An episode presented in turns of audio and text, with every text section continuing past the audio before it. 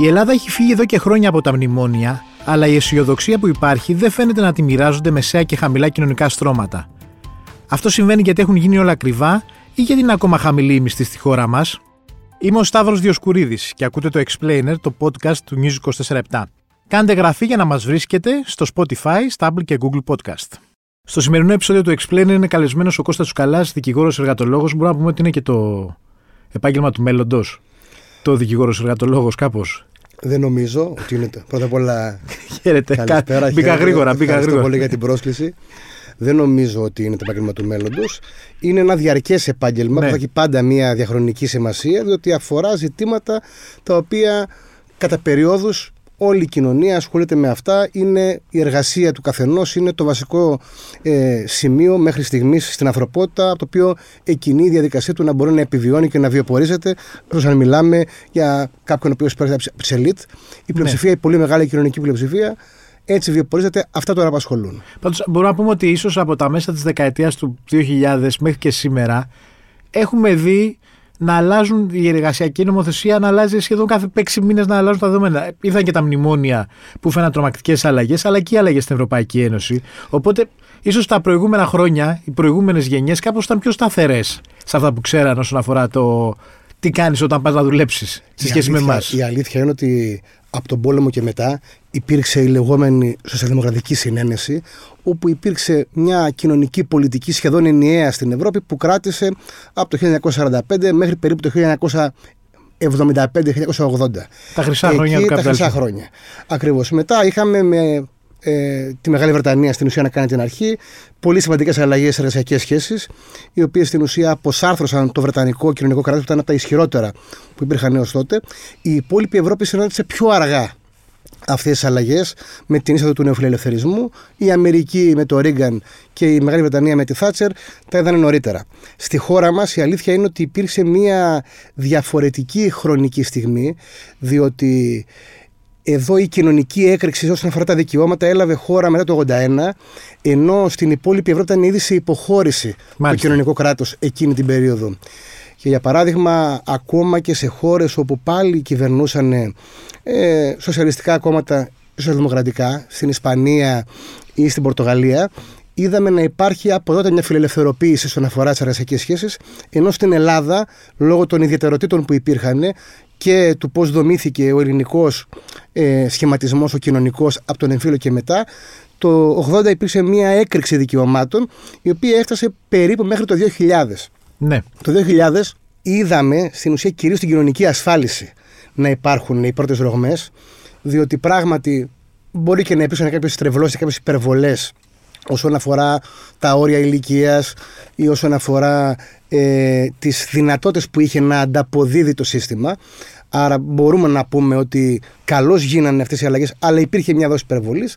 Οπότε από το 2000 και μετά αρχίζουμε να βλέπουμε αλλαγές κυρίως στην ασφαλιστική νομοθεσία τα πρώτα χρόνια.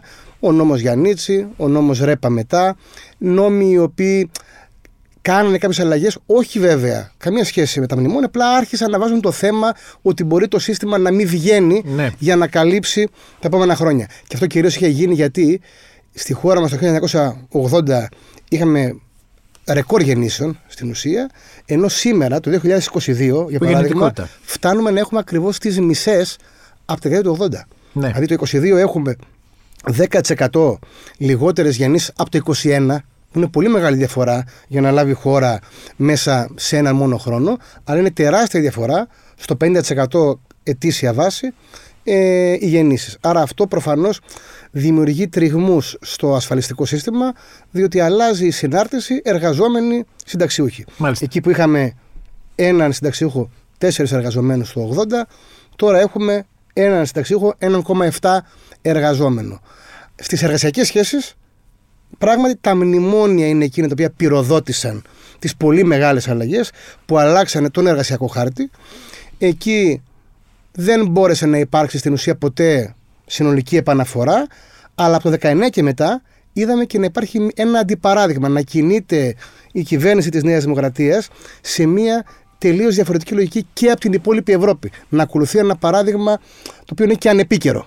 Δηλαδή; Κοιτάξτε, σήμερα στην Ευρώπη βλέπουμε να υπάρχουν πειράματα τα οποία έχουν και θετικό αντίκτυπο. Τετραήμερη εργασία. Δοκιμάζεται πιλωτικά, τετραήμερη εργασία. Η, η ανεπτυγμένη Ευρώπη έχει λύσει το θέμα των ωραρίων, ότι τα ωράρια τηρούνται. Ναι. Είναι αυτονόητο ότι ο μισθός που έχω δηλώνεται και άρα ασφαλίζομαι πάνω στο μισθό αυτόν. Ενώ εδώ έχουμε ακόμα πολύ μεγάλη αδήλωτη ή υποδηλωμένη εργασία. Η υποδηλωμένη είναι η νέα μόδα, διότι πράγματι με τα προστήματα τα οποία μπήκανε, πολλοί εργοδότες σου λένε θα τον δηλώσω τον άλλο 4 ώρες, θα τον απασχολήσω 8 ώρες ή έχουμε πάρα πολύ απλήρωτη υπερορία και στι μικρομεσαίες και στι μεγάλες επιχειρήσεις. Στα μνημόνια, βέβαια, υπήρξε από την αρχή, το βασικό ήταν πέραν των μειώσεων, των κατάρρευση των δώρων και των επιδομάτων στο δημόσιο. Μάλιστα. Μια πρώτη κομβική αλλαγή ή το πάγωμα των μισθολογιών που ήταν παγωμένα 13 χρόνια τα μισθολόγια στο δημόσιο τομέα. Στον ιδιωτικό τομέα είχαμε ε, τρεις κέρυες παρεμβάσεις. Η μία ήταν καταργήθηκαν οι κλαδικές συμβάσεις εργασίας. Άρα, όταν δεν έχω κλαδικές συμβάσεις εργασίας, δεν υπάρχει και ο μηχανισμός αυτός που βοηθάει τον εργαζόμενο να διαπραγματευτεί και να πάρει μέρισμα από την ανάπτυξη. Άρα, εγώ διαπραγματεύομαι μόνος μου στην ουσία. Ε, πλέον Είμαι είναι, εγώ απέναντι είναι, στον εργοδότη. Είναι μια ατομική διαπραγμάτευση και η κυβέρνηση σήμερα έχει την άποψη γιατί το διατηρεί. Ενώ βγήκαμε με τα μνημόνια, δεν επαναφέρει τις κλαδικές συμβάσεις. Έχει μια άποψη η οποία και κορυφαίοι υπουργοί την έχουν πει ότι για ποιο λόγο ο εργοδότης εργαζόμενος λέει συνεννοούνται καλύτερα. Λες και είναι δύο ίσες δυνάμεις οι οποίες κάθονται σε ένα τραπέζι και επί ίσης όρει διαπραγματεύονται. Ενώ ε, γνωρίζουμε όλοι ότι αυτό δεν ισχύει. Μάλιστα τα παραδείγματα των εταιριών ε, διανομής όπου ενώ κερδοφορούσαν επέλεξαν να κάνουν freelancer τους εργαζομένους έδειξε ότι η αγορά δεν αυτορυθμίζεται. Το ότι κάποιος έχει υπερκέρδη δεν σημαίνει ότι θα έρθει να τα μοιραστεί ή, εγώ δεν να τα μοιραστεί, να δώσει μία αύξηση στους εργαζομένους ή να δώσει δικαιώματα, αλλά ότι είναι, υπάρχει μια αδιφαγία Ναι. ε, του κεφαλαίου. Η δεύτερη αλλαγή ήταν και η οποία επειδή είναι και λίγο τεχνική σαν ορολογία πολλοί δεν την κατανοούν όσον αφορά τη σημασία της είναι η δυνατότητα προσφυγής στη διαιτησία. Μάλιστα. Μέχρι το 2012 ήξερε ένα σωματείο κλαδικό ή επαγγελματικό ότι αν δεν καταφέρει να βρει λύση με το εργοδοτικό σωματείο στην ουσία, με το, με το σύνδεσμο των εργοδοτών, όχι σωματείο, ε, θα μπορέσει να προσφύγει μονομερός στον ΟΜΕΔ, στη διατησία, θα αναλάβει κάποιος να κάνει διαπραγματεύσεις και θα καταλήξει ακόμα και χωρίς τη συνένεση σε μια διαιτητική απόφαση η οποία θα κηρυχθεί υποχρεωτική, άρα θα έχει ισχύ κλαδικής σύμβασης. Με τα μνημόνια τι έγινε, καταργήθηκε το δικαίωμα μονομερούς προσφυγής στη διαιτησία. Τι λέει τώρα, ότι μόνο αν συνενέσουν και τα δύο μέρη θα πάει στη διαιτησία. Προφανώς το ένα εργοδότης μέρος δεν γιατί έχει να κανένα συμφωνεί. όφελος να συνενέσει. Άρα, μιλάμε για έναν απορφανισμό από τα εργαλεία που έχει ο κόσμος εργασίας να διαπραγματευτεί. Πρα- η να κάνω τρίτη μια κομβική ερώτηση. αλλαγή. Ναι, μου πείτε. ναι, τρίτη- τρίτη η τρίτη κομβική. κομβική αλλαγή ήταν αυτό που λέμε ελαστικοποίηση. Δόθηκε το δικαίωμα τότε με τη λογική να προλάβουμε να μην έχουμε παραπάνω απολύσεις, να μπορεί μονομερός ο εργοδότης να θέσει το προσωπικό του σε εκπεριτροπής σε εργασία. Η εκπεριτροπής δεν είναι ίδιο πράγμα με τη μερική απασχόληση. Για να εξηγήσουμε, μερική απασχόληση σημαίνει δουλεύω πενθήμερο, αλλά τέσσερις ώρες. Εκεί απαιτείται ακόμα και τώρα η συνένεση του εργαζομένου για να γίνει η τροποποίηση αυτή. Εκπεριτροπή απασχόλησης σημαίνει το ότι μπορώ εγώ να έρθω και να πω θα δουλεύεις 8 ώρο μία φορά την εβδομάδα. Αυτό δόθηκε το δικαίωμα να γίνει μονομερός. Και αυτό ισχύει ακόμα. Ότι δηλαδή μια επιχείρηση μπορεί για 9 μήνες το χρόνο, αλλά αυτό μπορεί να το κάνει και τον επόμενο χρόνο, να μπορεί να θέτει το προσωπικό για 9 μήνες σε πολύ λιγότερες ημέρες εργασίας. Άρα στην ουσία να το εξαναγκάζει και σε παρέτηση, αν θέλει. Βέβαια δεν μπορεί να το κάνει ε, εξατομικευμένα, πρέπει να το κάνει στο σύνολο της επιχείρησης ή αν η επιχείρηση είναι μεγάλη και έχει κλάδους, να το κάνει ε, ξεχωριστά στον κάθε κλάδο. Να σας ρωτήσω κάτι. Τώρα, όλα αυτά προφανώς γίνονται στο όνομα της ανάπτυξης, στο όνομα ότι θα γίνουμε πιο ανταγωνιστικοί. Έχουμε χαμηλό κόστος ε, του εργατικού δυναμικού, ότι όλα αυτά έχουμε αλλάξει την νομοθεσία. Και δεν έχουν πλακώσει όλες οι πολυεθνικές εδώ πέρα στην Ελλάδα να φτιάξουν ένα τεράστιο, πώς το λένε, θεματικό πάρκο εργασίας και ακόμα τους περιμένουμε. Κοιτάξτε. Υπάρχουν σήμερα ακριβώς με όχημα ε, αυτές τι εργασιακέ σχέσεις. Υπάρχει μια αύξηση ε, επενδυτικά, όχι αυτή που θα έπρεπε, για την οποία και πανηγυρίζει η κυβέρνηση. Αλλά εδώ θέλετε, τη γνώμη μου, είναι λίγο πιο πολιτικό το ζήτημα. Είναι γιατί και η κυβέρνηση επιλέγει το Ταμείο Ανάκαμψης να το χρησιμοποιεί για μια διευθέτηση συμφερόντων και εγχώριων. Άρα και πολύ μεγάλες επιχειρήσεις ξένες σου λένε ότι μπορεί να μου δίνεις ένα ευέλικτο εργασιακό τοπίο, αλλά λείπουν άλλα πράγματα από τη χώρα.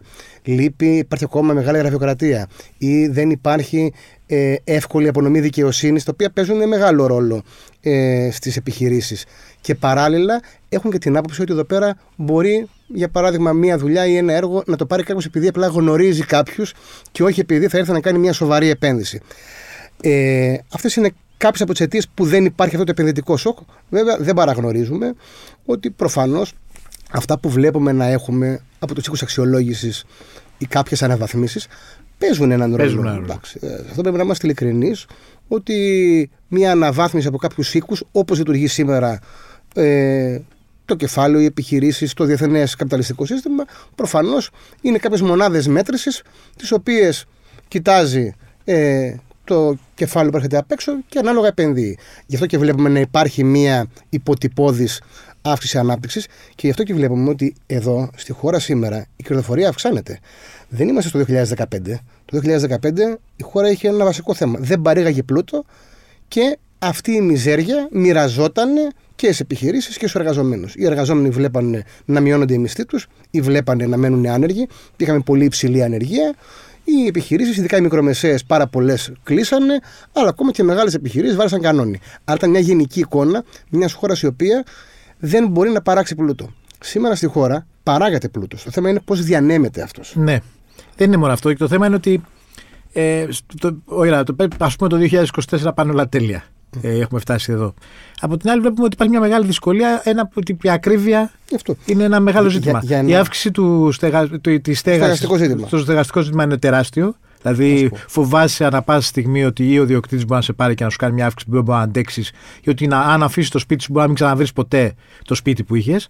Και δεύτερο είναι ότι υπάρχει ένα ερώτημα που είναι πολύ βασικό. Είναι όλα πολύ ακριβά στην Ελλάδα πια ή είναι πολύ χαμηλή μισθή; Για να πιάσουμε λίγο το νήμα από αυτό που έλεγα πριν, είναι το ίδιο πράγμα με το οποίο με ρωτάτε. Ε, ξαναλέω λοιπόν, το μεγάλο θέμα σήμερα είναι ότι υπάρχει πλούτος, αλλά υπάρχουν μηχανισμοί οι οποίοι λειτουργούν με έναν τρόπο ώστε αυτός να μοιράζεται υπερβολικά άνισα. Αυτό γίνεται με τρεις ή με τέσσερις τρόπους. Ο ένας είναι ακριβώς η εργασιακή σχέση, εκείνο που λέγαμε πριν.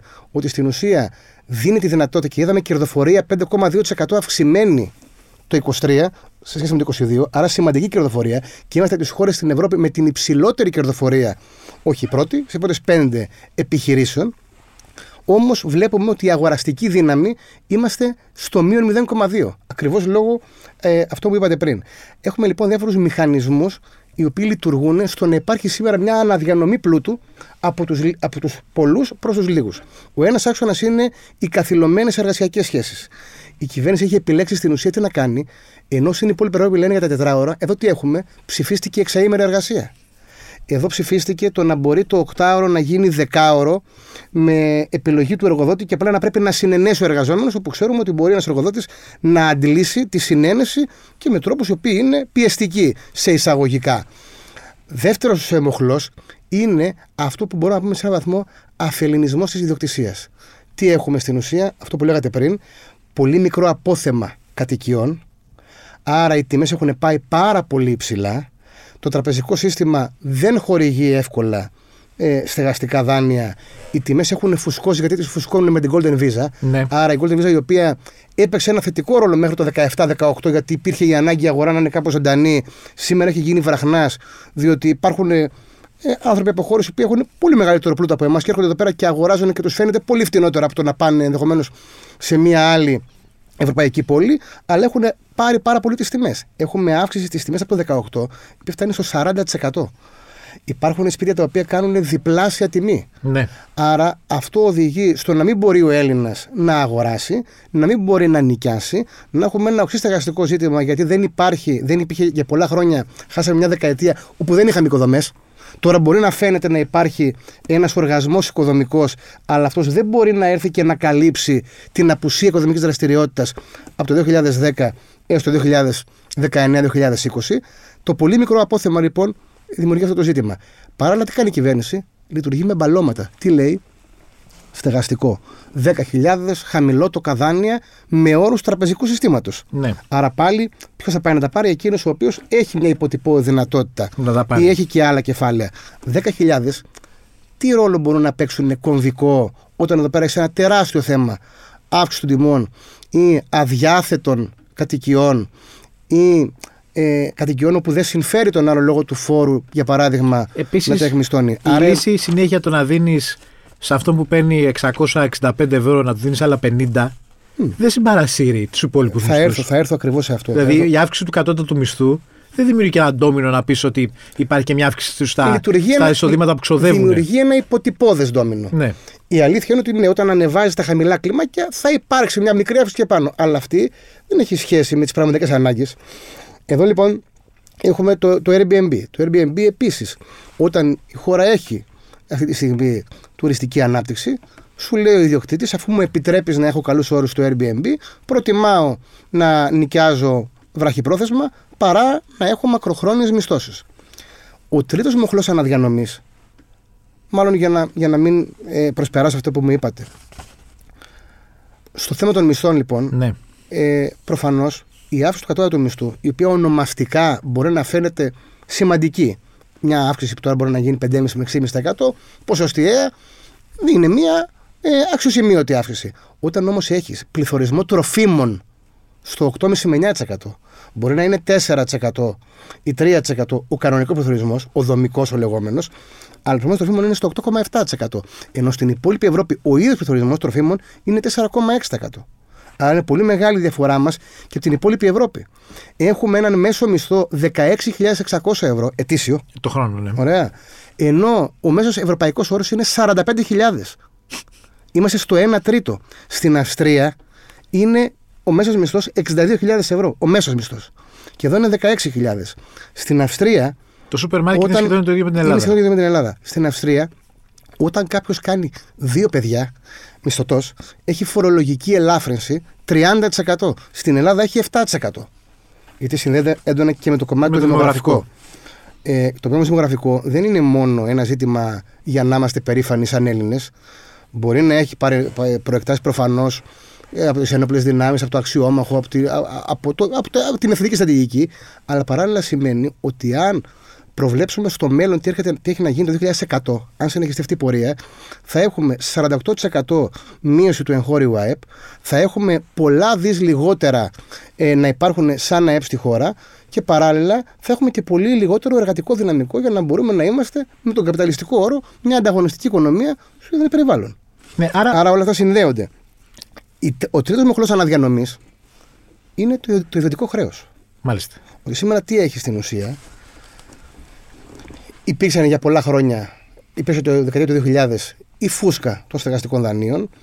Πάρα πολύ ακριβά σπίτια, πολύ μεγάλα δάνεια, εύκολος δανεισμός.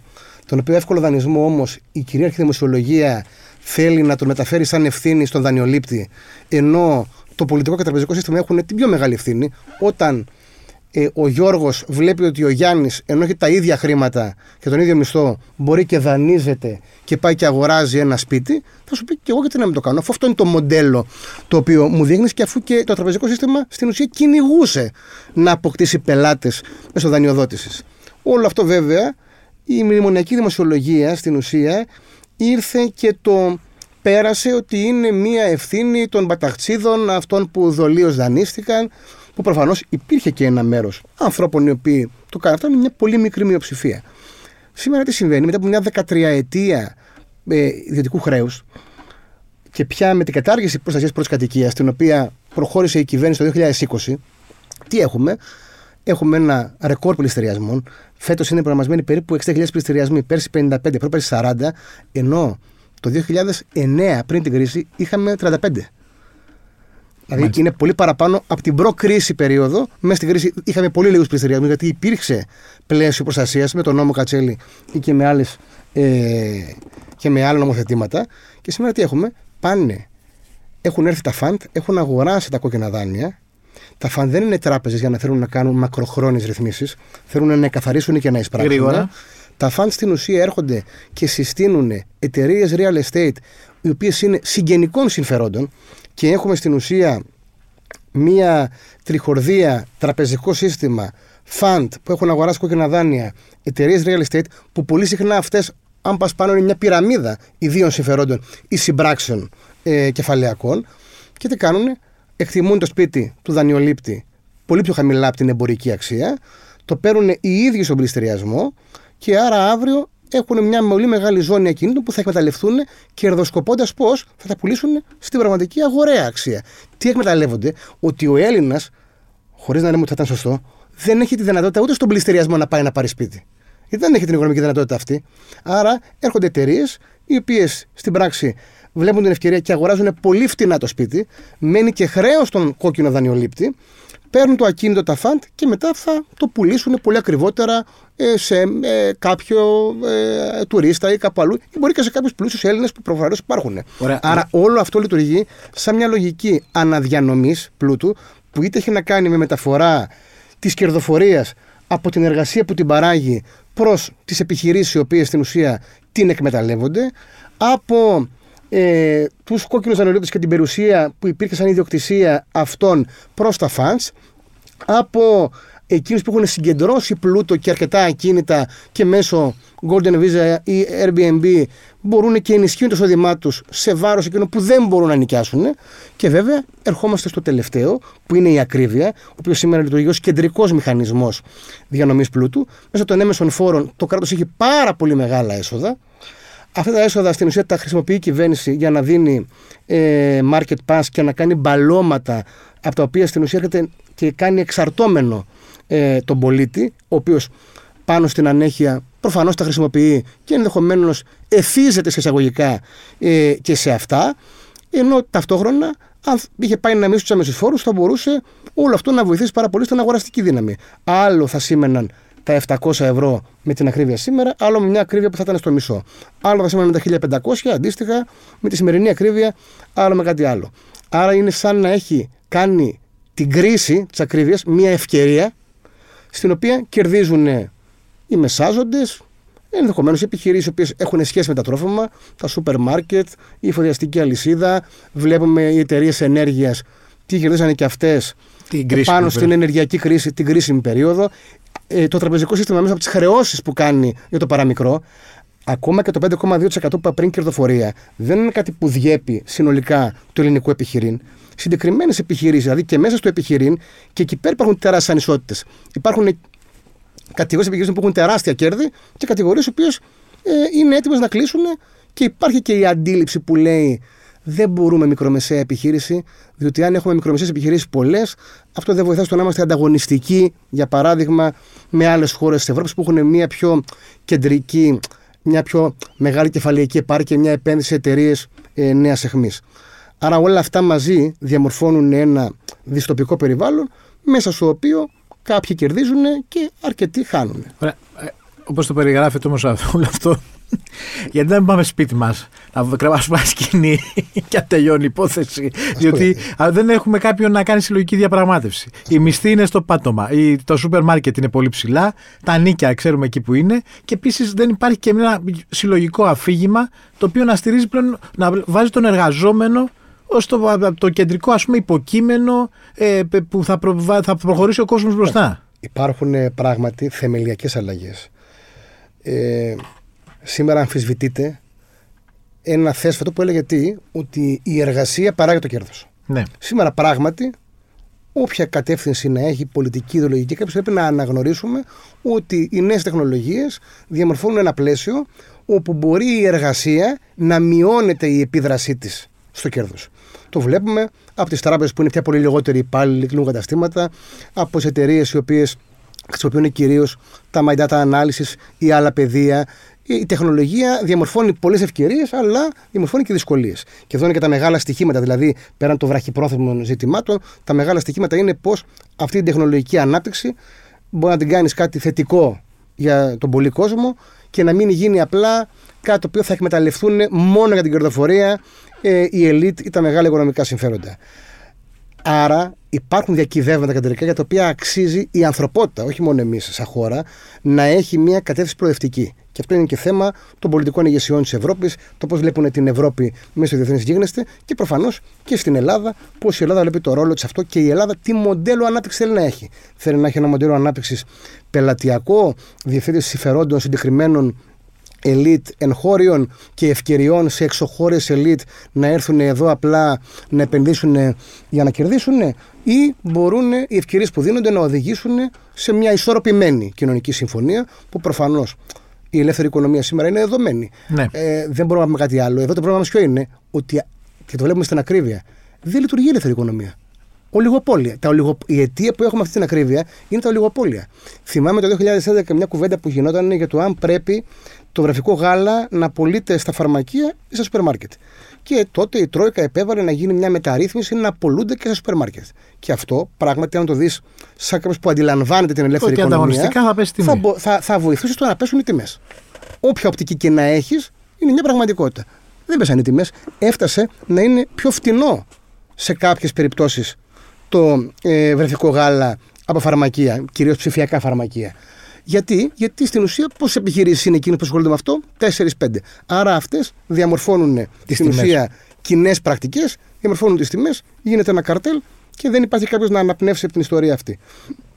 Για ποιο λόγο λοιπόν πρέπει να είμαστε αισιόδοξοι, Γιατί σήμερα η χώρα έχει παραγωγικές δυνατότητες και οικονομικές δυνατότητες και ενδεχομένως και η κρίση που ήρθε και με τον κορονοϊό, η οποία έβγαλε από την Ευρώπη τα τόσο σκληρά θε- πλαίσια σταθερότητας δημοσιονομικής, έδωσε ευκαιρίες για ανάπτυξη. Η χώρα σήμερα έχει ευκαιρίες και έχει δυνατότητες. Δεν είναι μια χώρα, ξαναλέω, δεν μπορούμε να λέμε. Δεν έχουμε συσίτια. Ναι. Έχουμε μια διαδικασία όπου πράγματι, άμα συγκρίνουμε με τα μνημόνια, είναι ένα κλικ καλύτερα. Αλλά υπάρχει μια προσπάθεια να συνηθίσουμε στα ψίχουλα, ενώ υπάρχουν δυνατότητες να είναι καλύτερη η ζωή όλων. Γι' αυτό και δεν είμαι τόσο απεσιόδοξος, γιατί θεωρώ ότι υπάρχουν και θετικοί όροι. Το Ταμείο Ανάκαμψης είναι μια πολύ μεγάλη ευκαιρία. Όμως θα σπαταληθεί ή θα λαφυραγωγηθεί από συγκεκριμένα συμφέροντα ή θα μπουν πραγματικά ε, οι δρόμοι, θα μπει ο δρόμος για να έχουμε ένα άλλο μοντέλο παραγωγικό, πιο βιώσιμο, πιο συνδεδεμένο με τεχνολογική εκπαίδευση, με την ανάπτυξη, να δούμε το πώς πράγματι, ποιες είναι, οι- τι οικονομία θέλουμε να κάνουμε, που μπορούμε να βασιστούμε, ε, το πρωτογενή τομέα, τη μεταποίηση. Όλα αυτά η χώρα έχει ευκαιρίες και έχει και δυνατότητες. Το, το λέμε και στη Γεωργία, το λέμε και στο θέμα των αγροτικών προϊόντων. Υπάρχουν δυνατότητες. Το θέμα είναι ότι αυτές σήμερα φαίνεται να σπαταλιούνται. Μάλιστα. Κύριε Τσουκαλά, ευχαριστώ πολύ. Εγώ ευχαριστώ. Ήταν ο Κώστας Τσουκαλάς, δικηγόρος και εργατολόγος. Στον ήχο ο Πάνος Ράπτης. Ακούτε το Explainer, το podcast του News 24-7, στο Spotify και τα Apple Podcast.